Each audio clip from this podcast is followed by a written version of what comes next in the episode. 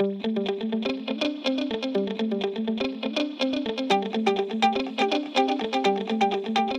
OT geniuses. My name is Jesica Lopez Hermanton, and I am the creator and founder of OT Genius. And you're listening to Pre OT Secrets. On this show, we talk about how to get into occupational therapy school, how to do it in the most financially savvy way. And we also dive into the stories of pre OTs, current OT professionals, and students to learn how they got in and what their experiences were like. And so we're here to inspire, motivate, and encourage you throughout your OT journey and show you how you can be a successful OT school applicant and become the OT that you want to be. Now, on to the show.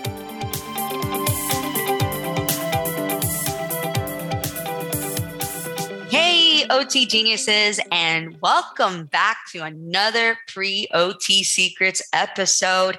We have Alondra La OT back, and we're just excited to continue this conversation on hippotherapy. I, you know, I know you guys want to learn more about it, and it's just such a unique setting that we definitely had to have her back on again just to learn more. So, Alondra, welcome back. And um, Thank you so much. just excited to continue this. So let's go straight to it. Okay. What is your day like? Or what did it used to be like? Because right now I know you're focusing on your studies and stuff, and the little Yeah. ones that you have, and, and but what was your day like as someone who did hippotherapy? Yeah. So traditionally, you know, you go into work. It's kind of, you know, traditional in the sense that you go in, you check your emails and, you know, do all of the logistics stuff, anything like that. But then sometimes I would go and help out before a session. I might go and, you know, bring a horse down that's going to be used in the morning and help groom or bathe or, you know, whatever needs to be done. Bring some horses down so that they could be ready for sessions. And then, you know, part of being a therapist is treatment planning and planning your interventions. And so, you know, I would make sure to kind of refer back to my notes if I couldn't remember what, you know, we did last session. And you have to, you know, prep for your session. So I would set up, you know, unlike the clinic where you have the clinic as your setting, we have the arena. so I set up the arena for our sessions. And that could mean, you know, maybe some cones, a barrel, Okay. having a basketball out or whatever it is that I'm going to use during session, I just have to make sure that I have it, you know, ready to go. Because once you have your client on a horse, you're not going back inside to get anything. Okay. So, you know, prep for your session. Then, you know, you see your clients at the end of your session, just like any other setting, you clean up your, you know, your session, put everything away the horse handlers are the ones in charge of the horses. So they're usually the ones bringing the horse into the session. They take the horse out of the session. So I'm not worried or doing too much with the horses during my sessions or after my sessions. And then, you know, documentation. So it just kind of goes like that throughout the day. You know, if someone needs help with the horse, I might help bring them down. But, you know, just like regular sessions, you prep for your sessions, you have your sessions, you finish your session, clean up your session, documentation. How do you get the horses ready? That got my attention because I personally, I've never observed hippotherapy. So this is all new to me too. Like I hear you say, get the horse ready. You know, how, Yes, how do you yes. do that? What does that look like?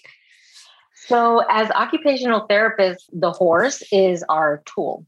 So, mm-hmm. it's weird because, you know, when you think of when you hear the word hippotherapy, it makes it sound as if its own therapy, but it's it's not. It's hippotherapy is really just the horse as a tool. So, Mhm. really what the people, what my clients are getting are occupational therapy, and I'm using hippotherapy. And so, as the occupational therapist, and having the horse as my tool, I have to decide what I want to make sure my tool, my equipment looks like. And so when we get the horse ready, that might mean the tack, which is like the equipment that goes on the horse. I have to select that. So usually Mm. it's pre-selected and it doesn't change, you know, unless I change it at some point. So that may mean that they have a pad. The horse might have a pad on top of them. They may have stirrups if I want them to have, you know, my client to have stirrups for more input. And so really getting the horse ready means them tacking the horse up, putting the equipment on the horse. Yeah. Got it. Cool. Yeah.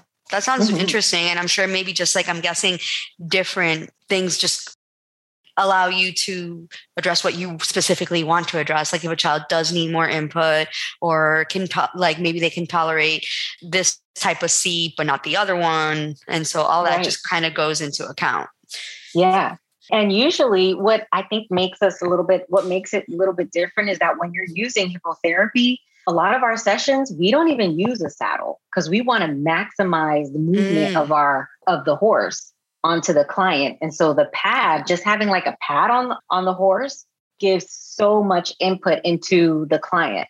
But then there are some sessions where we may want a saddle, you know, because maybe the individual has very limited proximal support or whatever. And so they need more stability in their trunk, in their pelvis.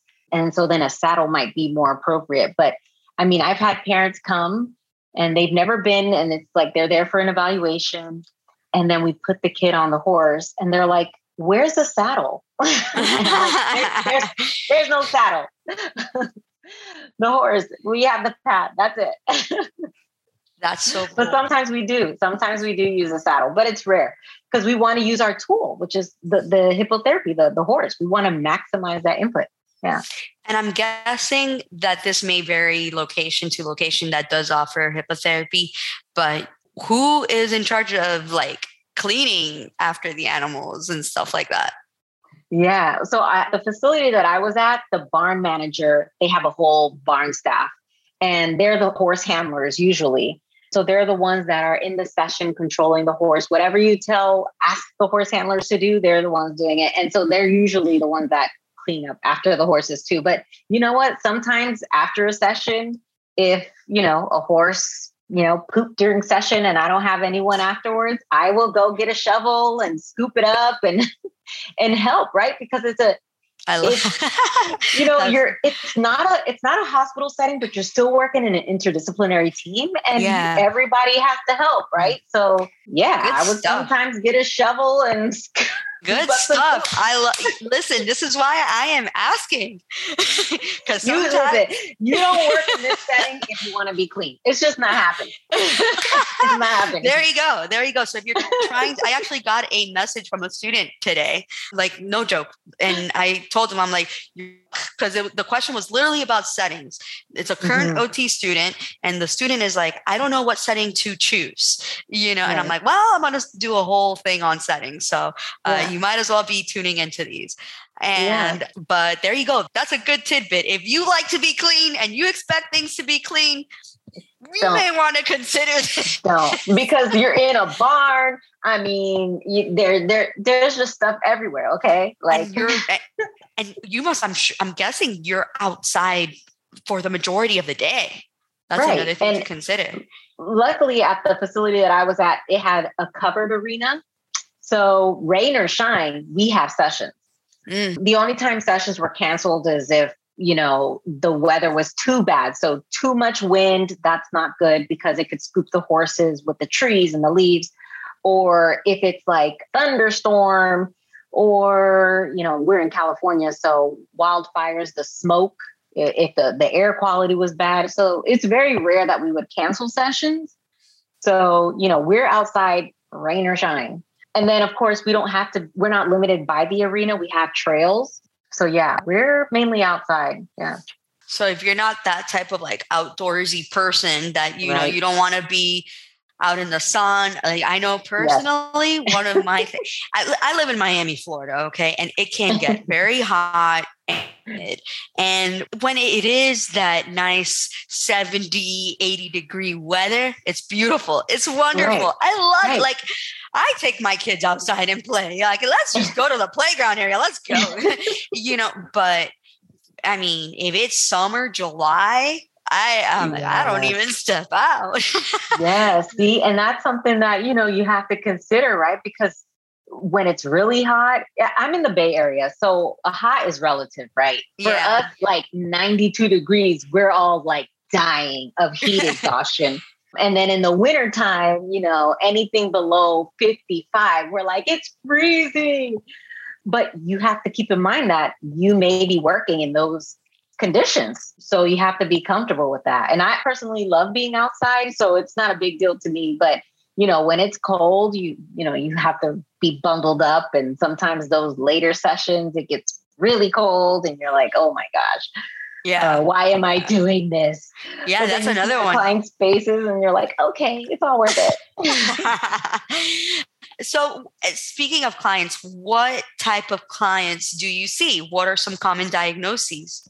Yeah, it's a range to be honest. The more traditional, I want to, I wouldn't say traditional, but a common diagnosis that we see is autism, and it's usually for you know that that motor planning, coordination, executive functioning, but then, of course, some sensory integration that we're helping to support, any sensory processing challenges that we're helping to support. Then you have children that have more like physical dysfunction, like cerebral palsy or rare genetic diagnoses that may create some physical limitations or challenges or, or difficulty with motor coordination and movement. So, Down syndrome. I mean, I even had a client who was visually impaired um, had no vision whatsoever. So, and helping that client with sensory processing and regulation, self regulation. So, it, I mean, yeah, it really varies. Yeah.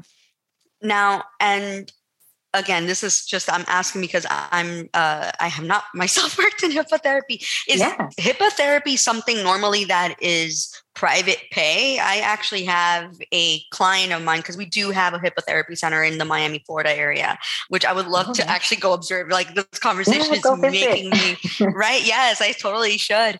But my question to you is, I have this one client. She sees me for you know your quintessential traditional outpatient pediatrics right. you know sessions but on the side she is also getting hippotherapy and right. is that is hippotherapy something that's normally covered by insurance how yeah. does that normally work yeah so you know anything around horses is going to be crazy expensive so most of the facilities that I know of are nonprofits and you know it's private pay. But because the services that are being provided at these facilities it's usually either well the only disciplines that are allowed to integrate hippotherapy are otpt and speech.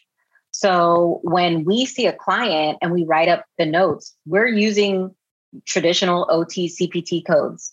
And mm-hmm. so at the end of the month they get their you know their bill and it has the cpt codes and then they can send that in for reimbursement to their insurance but you know, most facilities are private pay, so you have to pay up front and you know, then you take the codes and hopefully I'm guessing if they're getting therapies elsewhere, it's almost like they can't really bill it because then it's like double billing as well is my guess. But yeah, um, I'm not sure. I'm just so happy I don't have to yeah. deal with insurance. but I girl, yeah. but you know, sometimes, sometimes we get some, you know, we do get some clients that are like, our insurance is not trying to cover this. Can you please send a letter? And so we do have to send out, you know, the progress notes or, or things like yeah. that to show that there is a need and they are receiving medically based occupational therapy. So they're not getting horse therapy, they're getting OT or they're right. getting PT or they're getting speech. So sometimes we do have to do that, but I mean, I'm just happy I don't did not have to deal with insur- insurance. yeah, yeah. I, I, thank you so much. And yeah. what would you say is your favorite thing about hippotherapy? Honestly, just the fact that it is so non-traditional. It is you can't replicate what a client gets out of this session in any other session. It is a fully immersive, like sensory rich experience from the For fact sure. that you are outside, you're hearing things, you're seeing things, you're smelling things. Sometimes you smelling the, the horse fart poop. you know? um, but then you're also, you know, the kids are also feeling the horse movement. They're feeling the horse sometimes, like literally touching the horse. And I just love that. It's very much a natural context in the sense that, you know, being on a horse can be a leisure activity. And for some of these kids, I think some people would never think that these kids would be able to get on a horse, but here they can. You know, there's no mm-hmm. limitations. And so I, I just it. love I just love that, you know, and it's it's just very unique. It's just very unique. And I get so much out of it as much uh, you know as much as my clients do you know seeing their little faces and how much it motivates them to participate in a session like it's just cool it's just really cool and i get to be outside yeah that that yeah. sounds so good yeah. Now, how does one specifically become a hippotherapist or get sort of like get that certification? Because again, I just just like how you've emphasized, but I'm going to emphasize it to myself, to the listeners, is yeah. that, you know, you are an OT. It's just that mm-hmm. the tools that you use are horses and that yeah. you are using hippotherapy to do yeah. occupational therapy. and and so basically, yeah, how does one get to do that? Like if for the students listening in or just even clinicians listening in that are wanting maybe make this transition. Well like you know we talk about what should they do? Like aside from observing is there a test? Is there a exam yeah. that they need to take? What does that look like? How does one get to work with yeah. So you know like i said i think my situation was very unique in the sense that i didn't have any experience with horses at all. And so i really came in like green super green. And so the shadowing is going to be very important. Um, that's going to be the first step to kind of like get your foot in the door. So even if you're a student and you're thinking about this setting, you know, you can always ask for a fieldwork placement in the setting. And there are not many, but there are a few out there. And if you can get one, that's great. So that's one way to kind of get that exposure. And if you like it, sometimes, you know, you get hired after fieldwork. So you never know.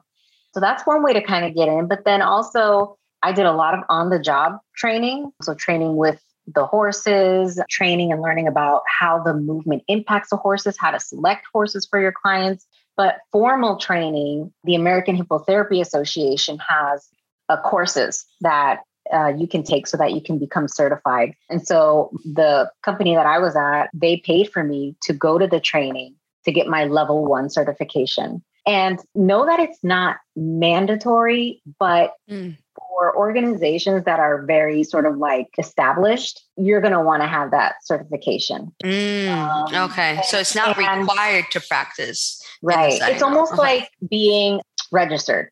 Like some places you don't have to be an OTR, but you have to have your license. Right. So some people don't have the OTR, but they have their their license, so they're OTL. We can um, have a um, whole other discussion about that. So for those um, who blew their mind, that's a whole other thing.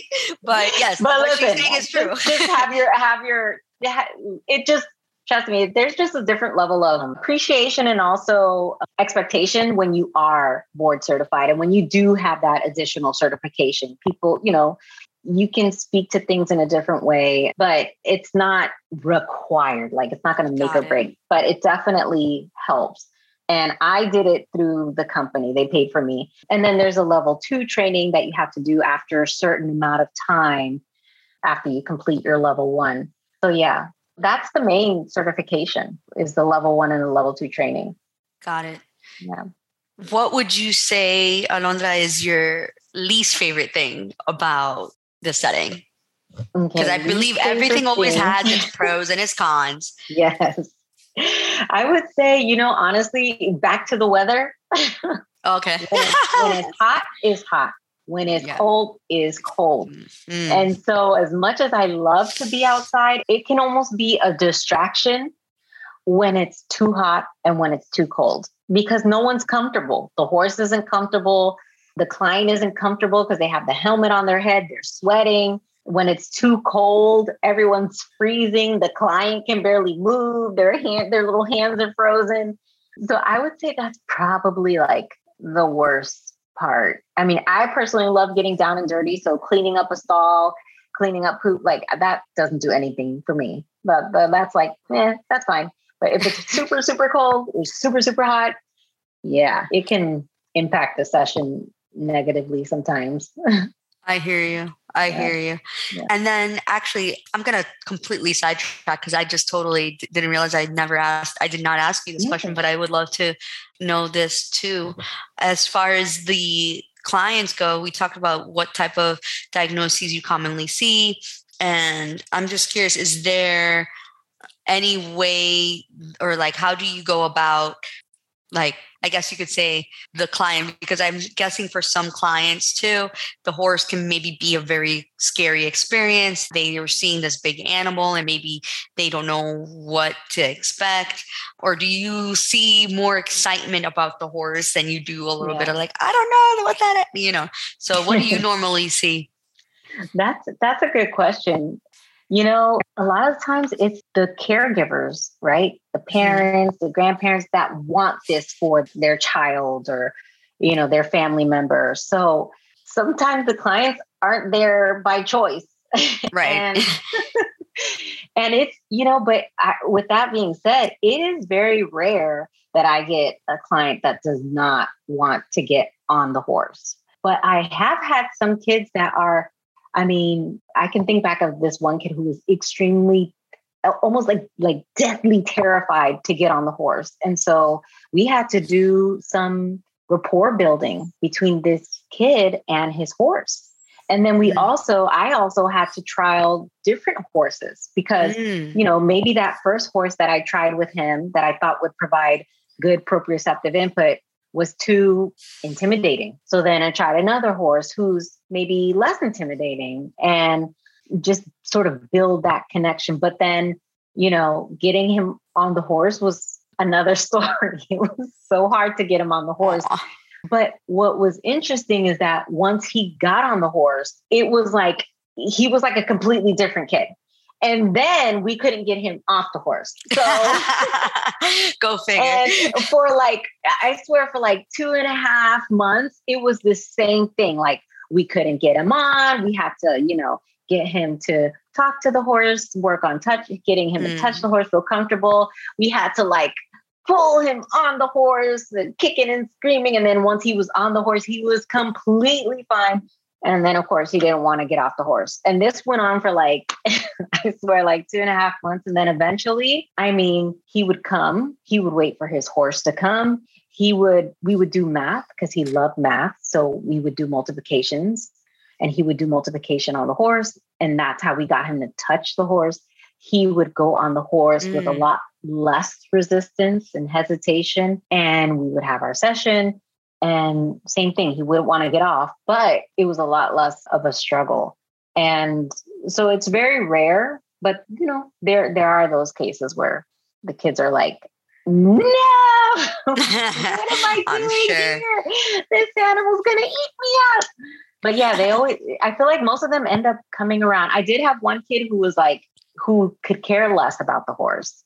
He's just like, I, I could care less about this horse. I don't want to ride the horse. And it got to a point where we had to tell the parents, like, you know, is this really beneficial? Is this really beneficial for your child if they don't want to ride? They don't want to even get on. And I can't force the kid on. Right. But the parents really wanted him. And, and I'm like, it's just not a, we have to find a balance here. And it just wasn't the right fit. And that's totally fine too. So it's super, super cool. Um, yeah just thank you so much for sharing a little bit about your experience and what you do on like on the daily and what your setting looks like and guys i hope that this has just provided you some insight and provided you lots of value to know the different things you can do with your degree, the different types of settings that are out there. Keep an ear out for those to come about different things that you can do with the degree. Hippotherapy is just one of them. So, you know, you guys can get in touch with Alondra and, on Instagram and remind me, I forgot, I'm so sorry, but is there another way for them to get in touch with you too? Um, yeah. Yeah, I'm on Instagram, Twitter, Facebook at Alondra La OT. Yeah. And I'm always, I mean, I love when people reach out and have questions, and I'm always open to that. So don't feel shy. If you have any questions, feel free to reach out. I'm, I'm always available that way. Yeah. Very, very cool. Well, thank you again. And I'm sure we've in touch, and this won't be the last time. yes, no, this is fun. Thank you so much. Thank you so much for joining me and taking time out of your day to listen. We hope that this has been of value to you and will get you one step closer towards becoming the OT that you want to be. One of the biggest problems I see is that pre EOTs they try to do things alone. They do things in isolation, and the connections that they have are minimal for many reasons. But we are changing that here at OT Genius and focusing instead on building a community for pre OTs for them to have their first OT family and meet other pre OTs, current OT students, and clinicians. To be a part of that awesome community, you can subscribe to our membership by going to otgenius.com. Just go to the tab Get Me Into OT School on the homepage, and you can join our awesome community there. You can also find our social medias and ways to get in touch with us on the website. So thank you again, and see you in the next one.